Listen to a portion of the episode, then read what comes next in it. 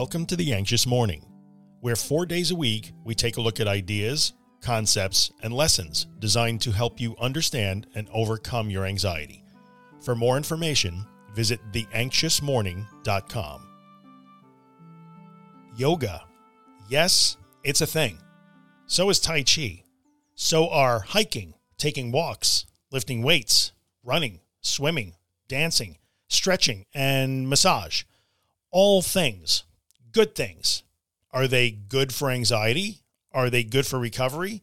The answer to that is they absolutely can be, but these are not magic activities. People often ask me if I did or do yoga or if I used any other physical activity as part of my recovery plan. Well, I did buy a Tai Chi DVD once, hoping that it would wipe away my anxiety. I was wrong, but Tai Chi is a lovely form of movement. I kind of enjoyed just being graceful, or at least trying to. That's not usually my jam.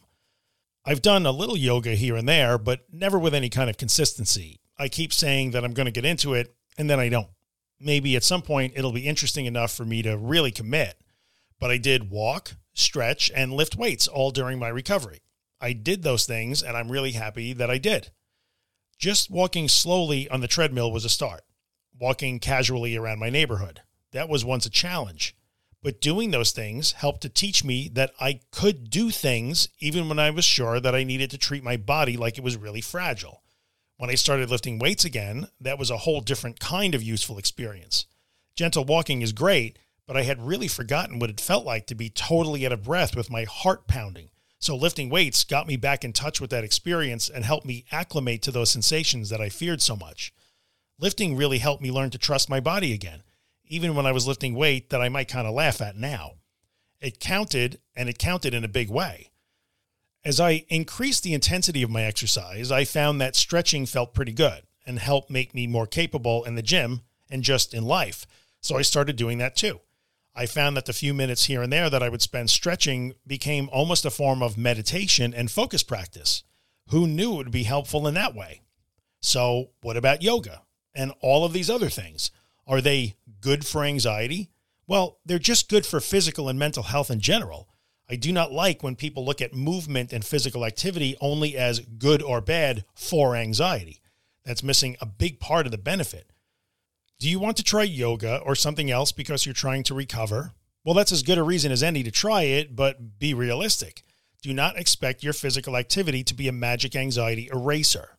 And by the way, exercise and movement do not burn off adrenaline when we exercise, we literally make more adrenaline.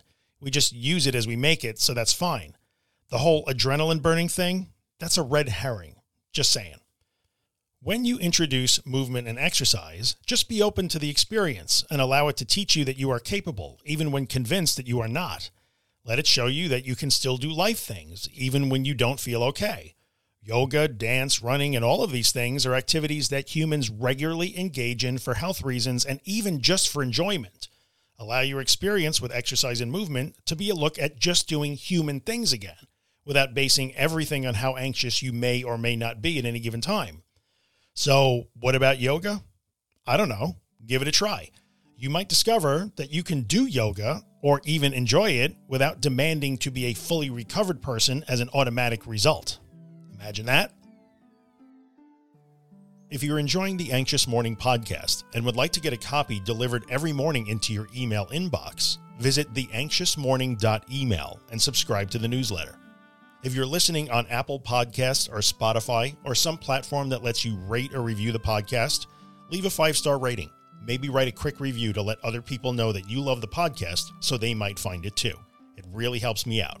Thanks a bunch.